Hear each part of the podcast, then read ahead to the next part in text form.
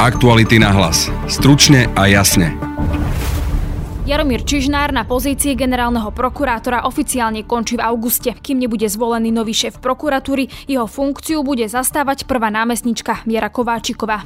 Čo ju má spájať s Monikou Jankovskou, povie Zuzana Petková z nadácie Zastavme korupciu. A Viera Kováčiková síce toto obvinenie zamietla, ale zároveň e, konštatovala vetu, že sa bude treba zamyslieť, že či má byť Jankovská trestne stíhaná za to, že ako verejný funkcionár spáchala e, korupciu. Na voľbu nového generálneho prokurátora si pritom musíme počkať, pretože poslanci čakajú na to, aby mohli šéfa prokuratúry voliť po novom. A už koalícia vôbec ne nejakého kandidáta a ako máme veriť, že novela nie je šitá na mieru len jednému. Na to všetko sme sa pýtali Juraja Šeligu zo strany za ľudí. Prepačte za tie roky, čo sme tu zažívali, aj v súvislosti s prokuratúrou, ja odmietam dať rade prokurátorov monopol na to, aby povedali, že čo jediné je správne s prokuratúrou. No a budete počuť aj podpredsedu Rady prokurátorov Slovenska, Stanislava Jakubčíka. Slovensko má mať nový pandemický plán, hoci už roky tu jeden máme. Podľa ministra zdravotníctva Mareka Krajčího sa pri koronavíruse nedal použiť. Ale ex-minister zdravotníctva Rudolf Zajac to vidí úplne inak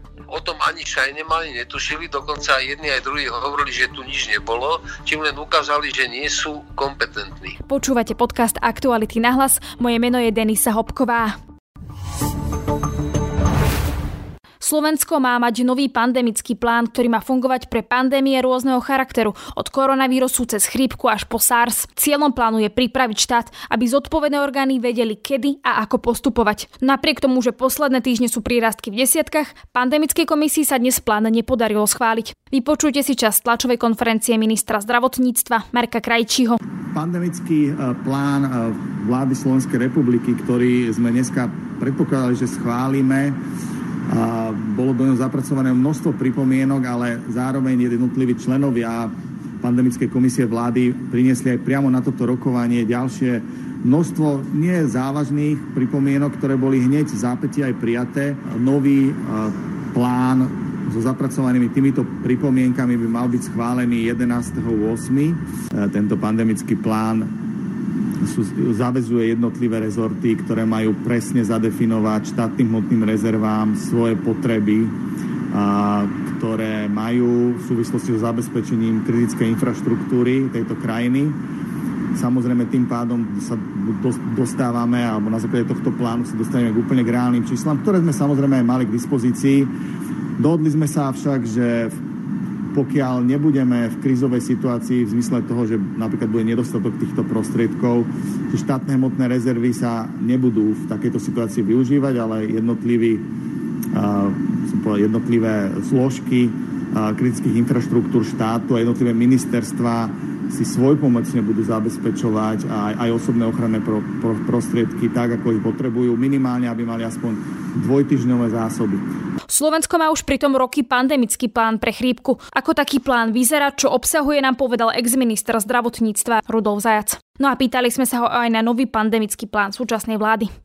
Ten pandemický plán, to je dobre, že vzniká. Proti tomu nemôže nikto rozumný mať nejaké výhrady.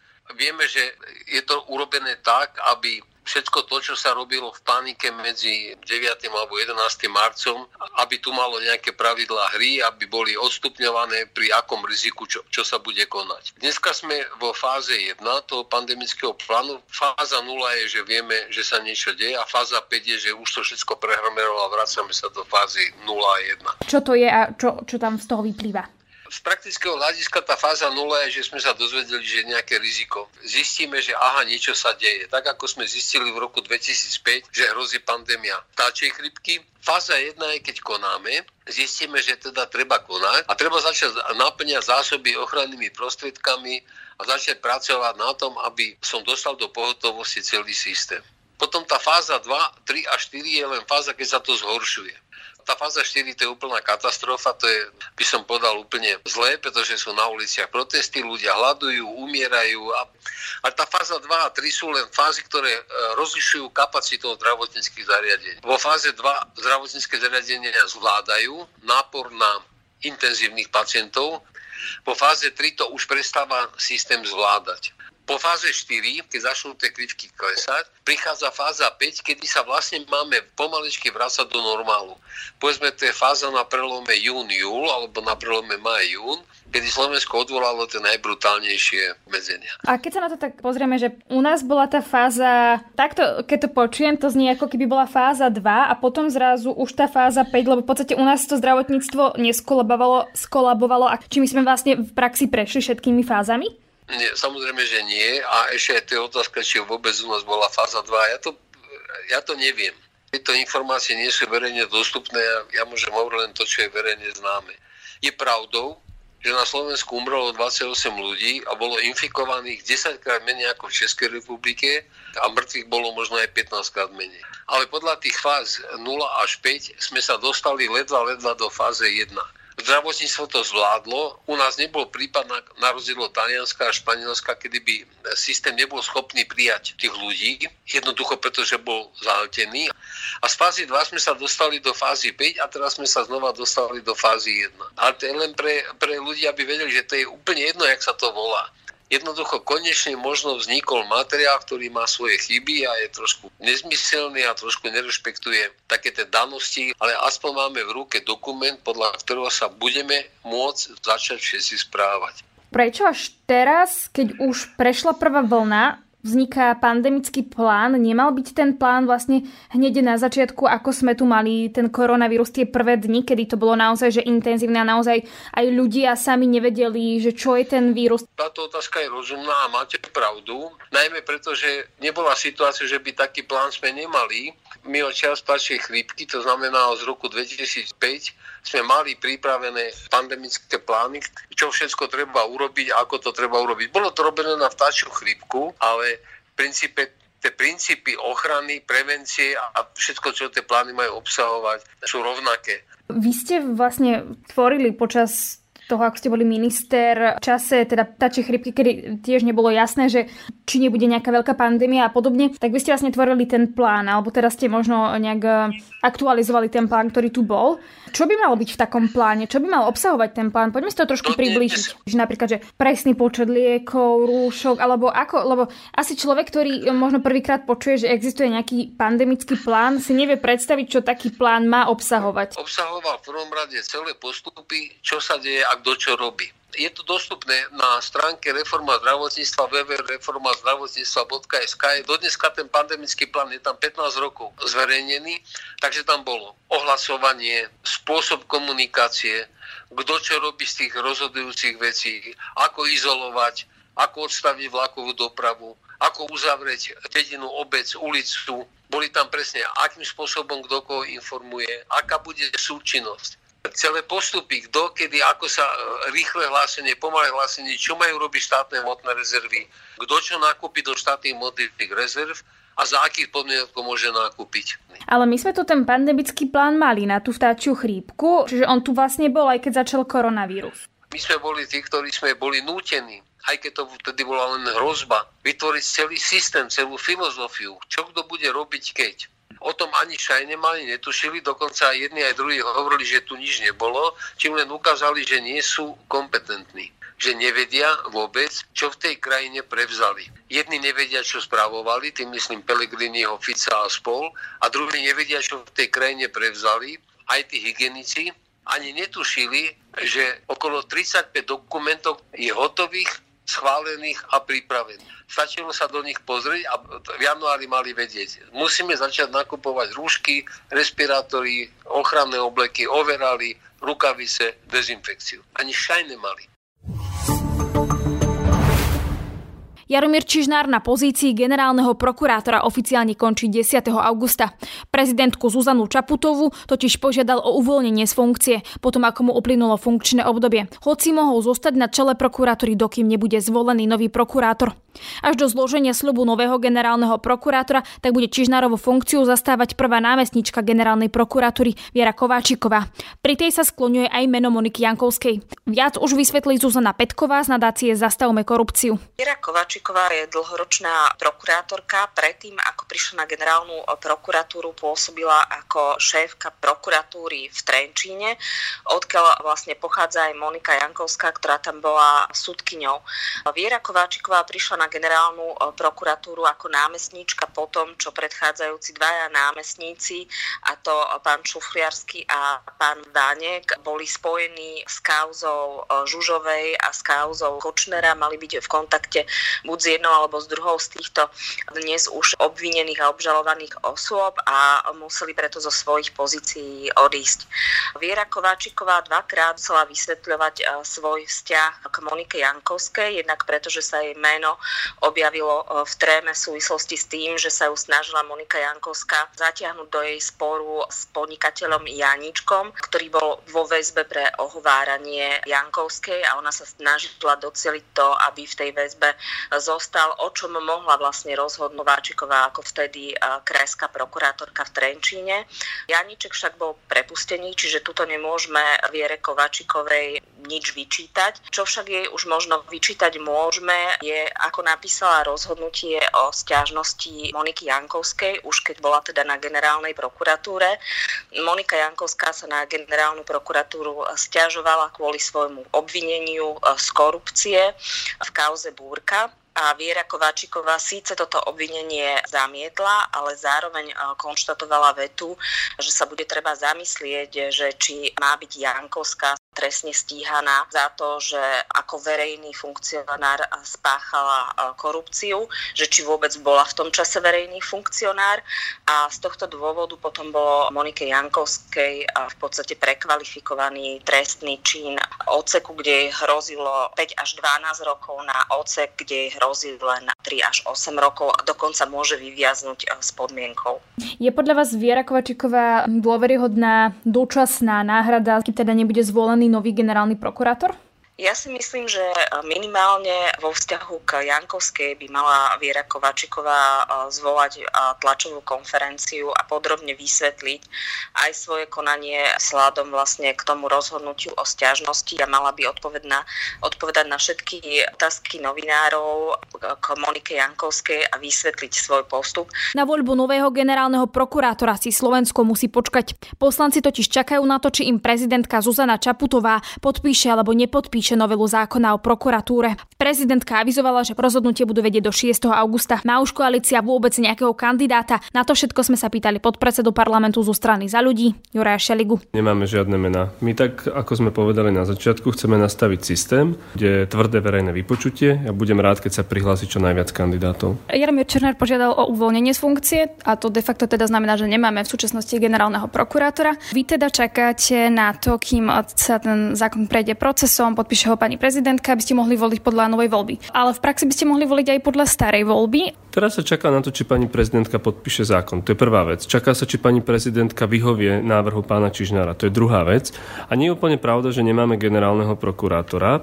Nemáme ho, alebo nebudeme ho mať, aby som bol presný, keď sa pán Čižnár vzdá, čo sa týka názvu funkcie. Ale Tie kľúčové oprávnenia prechádzajú na prvého námestníka, v tomto prípade námestníčku generálnej prokuratúry.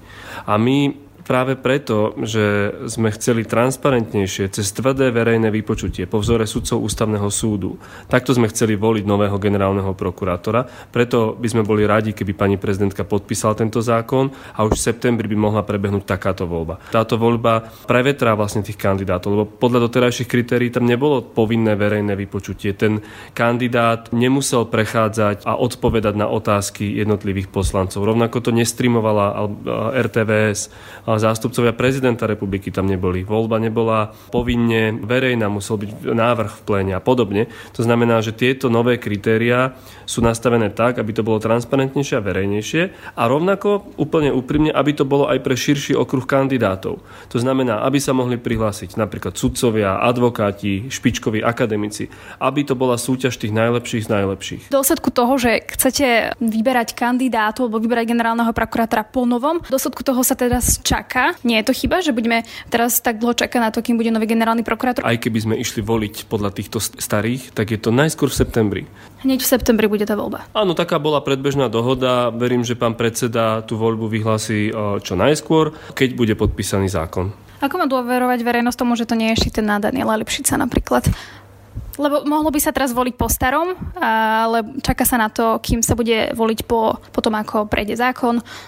My sme od začiatku hovorili, že nie je žiadne meno no, vopred dohodnuté. Ja úplne čestne hovorím, nie je žiadna dohoda na žiadnom kandidátovi. Som nepodpisoval zákon len preto, aby to bolo šité niekomu na mieru a chcem, aby sa tam prihlásili tí najlepší z najlepších a verejnosť si pri tom vypočutí urobí obraz, koho následne tí poslanci volia. Podľa mňa, čo je kľúčové, je to, aby verejnosť videla, že akí kandidáti predstupujú do toho výberového procesu.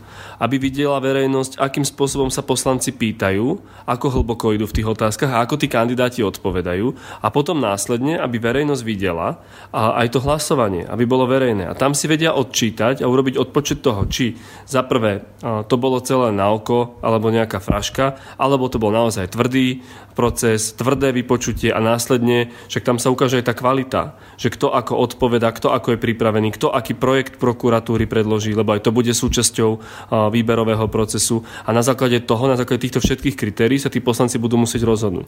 Novela zákona o prokuratúre je už dlho diskutovanou témou a má priniesť viacero zmien, napríklad rozšíriť okruh ľudí, z ktorých by mohol zísť nový generálny a špeciálny prokurátor. O post sa bude môcť uchádzať aj právnik, ktorý nebol prokurátorom, rovnako sa zavádza verejné vypočutie kandidátov či verejná voľba. V minulosti totiž generálneho prokurátora volili poslanci tajne. Takáto novela sa nepozdáva rade prokurátorov. Tá žiada prezidentku, aby zvážila vetovanie novely o prokuratúre.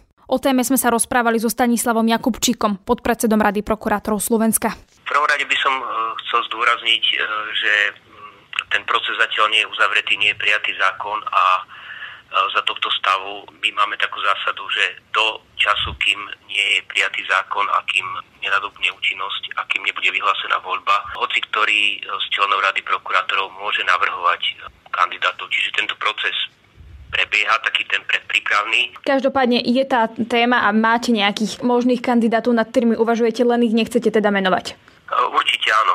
Jozef Čentež, on sa vyjadril, že v podstate, že by mal záujem, ak by ste ho vy podporili. Čo na to hovoríte? Teší nás jeho záujem, teší nás to, že nám dôveruje a určite aj e, toto meno bude v hľadačiku e, možných kandidátov na funkciu generálneho prokurátora. Vy ste požiadali prezidentku, aby zvážila vetovanie e, zákona o, zmene voľby generálneho prokurátora. Prečo? V prvom rade v tom legislatívnom procese e, neboli zohľadnené kritické výčitky eh, odbornej verejnosti eh, vo vzťahu k možnej politizácii tohto inštitútu vo vzťahu k jeho voľbe aj k odvolávaniu. Podľa vás eh, ľuďmi volení zástupcovia ako poslanci, alebo napríklad teda aj prezidentka nemajú právo zasiahnuť, keď si generálny prokurátor nebude robiť svoju prácu?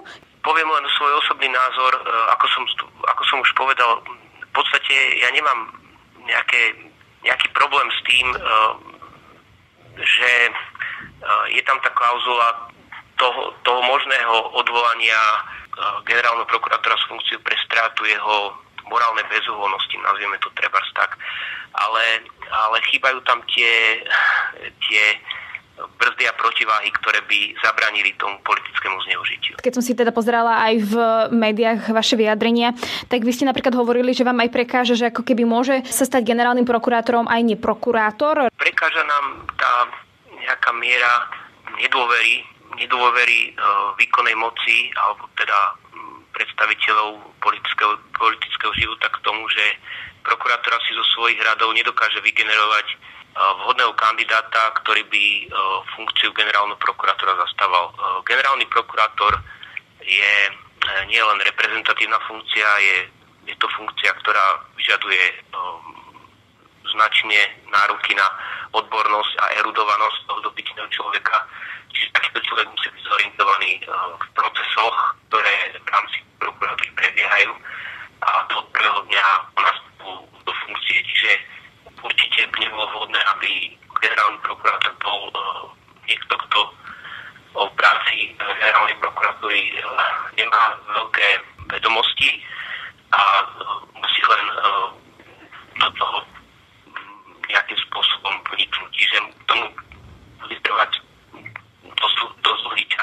je to ale aj o tom, že generálny prokurátor je skôr v podstate taký manažér, že prečo je problém, ak to nebude prokurátor, keď podstata jeho práce nie je, že písať obžaloby, ale viesť prokuratúru. To je práve podľa môjho názoru ten pomílený postoj, že generálny prokurátor je len manažér.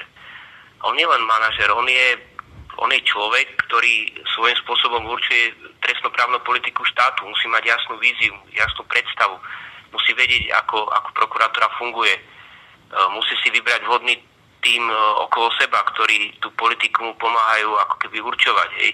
Čiže určite by som neobmedzoval tú funkciu e, generálneho prokurátora na nejakú reprezentatívnu vzťahu verejnosti k médiám. Rozhodnutie podpisuje, má značné ústavné právomoci, čiže to nemožno obmedziť len na e, túto skutočnosť, že by bol len manažerom. Áno, je aj manažer, ale v prvom rade je to odborník. Teda aké budú vaše kroky, ak teda prezidentka ten zákon podpíše? My sa o nich práve momentálne rozprávame. Určite budeme mať zasadnutie Rady prokurátorov, kde si ich vyjasníme. Určite budeme mať záujem na tom, ak nám bude táto kompetencia daná, aby, aby Rada prokurátorov navrhla svojho kandidáta na funkciu generálneho prokurátora. E, chcel by som poukázať na to, že Rada prokurátorov môže navrhnúť len jedného kandidáta a v podstate je to jediný e, kandidát, e, ktorého môžu navrhnúť prokurátori. E, ostatný, ostatný kandidát to navrhujú poslanci. My budeme mať veľký záujem na tom, aby tento proces bol transparentný, aby mm, vybratý čo najvhodnejší kandidát a to aj e, spôsobom, e, že by sme rovnako ako Národná rada chceli absolvovať svoj hearing, kde by sme uh, vytipovali teda navrhnutých kandidátov, z ktorých, ktorých s kandidatúrou súhlasia, pozvala na nejaké zasadnutie rady prokurátorov, kde za účasti možno aj odbornej verejnosti, kde by sa uskutočnil nejaký uh, vypočutie týchto kandidátov. Rozumiem. Čiže v podstate verejné vypočutie podobne ako, ako v prípade už samotného výberu Určite áno, určite okrem teda členov rady prokurátorov sme sa zatiaľ samozrejme len predbežne, ale snad to už môžem nejakým spôsobom aj zverejniť, rozprávali e, v rade o tom, že by sme radi pozvali aj externé subjekty, ktoré by boli toho vypočutia e, prítomné. Zavoláte tam aj poslancov? Zatiaľ sme sa o tom nerozprávali, ale z môjho pohľadu minimálne nejaký zástupca ústavnoprávneho výboru Národnej rady, nemáme s tým problém. Opäť pokračuje Juraj Šeliga. Rada prokurátorov vyzvala prezidentku, aby zvážila vetovanie zákona. Ako to vnímate? Je to je dobré právo, ja verím, že pani prezidentka tento návrh zákona podpíše, pretože ja v ňom nevidím žiadnu vadu. Ale Rada prokurátorov má viacero argumentov, im prekáža, že by to, že to má byť niekto, kto nemusí byť prokurátor. Kritizovali, že sa dá prokurátor odvolať po novom, že to môže byť potom účelové. Pozrite, bola aj verejná debata, ja som rád, že sme ho ako predkladatelia zorganizovali. Tam boli aj zástupcovia rady prokurátorov, boli tam aj prokurátori, aj zástupcovia občianskej spoločnosti, akademici a podobne. Ale tu sme sa dostali do fázy, že to nie je odborná diskusia pretože sú krajiny vo svete, kde môže za generálneho prokurátora kandidovať aj neprokurátor. A sú krajiny, napríklad ako Maďarsko, kde môže iba prokurátor. To znamená, že tu sú dva odborné názory. Ono to môže mať aj plus, aj mínus. Ale tam sa nedá viesť odborná diskusia v tom, že my to chceme takto a hotovo. Lebo tá druhá strana vtedy nepočúvala. To znamená, že my vedomí si zodpovednosti ktorú sme dostali od ľudí, aj prísľubu, že chceme otvoriť a urobiť transparentnejšiu generálnu prokuratúru, sme sa rozhodli, že to chceme otvoriť. Ale tam sú procesné záruky, aby to nebolo zneužiteľné. Bezpečnostná previerka, motivačný list, samozrejme projekt rozvoja prokuratúry, verejné vypočutie, voľba, ktorá je verejná, následne prezident republiky, ktorý menuje. To znamená, že tých stupňov je toľko, že je tam vždy priestor na to, aby, mohla nastúpiť akýsi, aby mohol nastúpiť akýsi systém brzd a protivách. To je jedna vec. Druhá vec je tá, že tá rada prokurátorov sa ozvala akože ja tomu rozumiem, že bráni v úvodzovkách ako keby, že svoji, že len prokurátori. Ale my sme nikdy nepovedali, že sa novým generálnym prokurátorom nemá stať niekto z prokuratúry. My len hovoríme, otvorme tú súťaž. My nejako nediskriminujeme prokurátorov. Práve naopak, tí najlepší nech sa prihlásia. Veď Aj tu zástupca Rady prokurátorov na tej verejnej diskusii povedal, my si budeme organizovať svoje výberové konania v rámci prokuratúr a potom niekoho navrhneme. Ja budem rád, keď niekoho navrhnú. Ale prepačte, za tie roky, čo sme tu zažívali, aj v súvislosti s prokuratúrou, ja odmietam dať Rade prokurátorov monopol na to, aby povedali, že čo jediné je správne s prokuratúrou. Oni majú právo sa vyjadriť. My aj v ďalších novelách, ktoré pripravujeme, chceme ešte posilniť tú inštitúciu Rady prokurátorov, ale to neznamená, že oni sú jediní, ktorí majú právo povedať, že bude to prokurátor a hotovo. To tak proste nemôže byť. Prečo nemajú vašu dôveru 100% alebo kvôli čomu? Nie, niektorí prokurátori naozaj nemajú moju dôveru. Veď stačí si pozrieť tú nahrávku Trnka Kočner alebo akým spôsobom sa napríklad aj pani Kováčiková snažila alebo nesnažila znížiť e, trestnú sadzbu pani Jankovskej a podobne. Že to, to by, sme, by sme mohli hľadať tie príklady. Rovnako ja som rád, že teraz je rada prokurátorov taká hlasná. Veď aj oni majú právo sa ozvať a nemá právo im nikto povedať, že buďte ticho. No len za tie roky boli väčšinu času ticho. A keď som to povedal aj na tej diskusii, aj pán poslanec Baránik to povedal na tej diskusii, sa ozvala jedna pani prokurátorka, povedala, no ale my sme boli ticho aj preto, že keby sme sa ozvali, tak zrazu máme problém z vedenia generálnej prokuratúry. No tak aj toto je ukážka toho, že evidentne tam nejaké problémy sú a treba tam vyvetrať a očistiť to. No a to je z dnešného podcastu všetko. Vypočuť si nás môžete cez Spotify a ďalšie podcastové aplikácie. Ak radi počúvate naše podcasty, môžete nás podporiť kliknutím na logo Aktuality SK+. Počas leta bude vychádzať iba jeden podcast a to náš večerný Aktuality na hlas. Na dnešnom podcaste spolupracovali Peter Hanák, Tatiana Škultétiová, Jana Čunderlíková a Jan Petrovič. Pekný zvyšok dňa a pekný víkend želá Denisa Hopková. Aktuality na hlas. Stručne a jasne.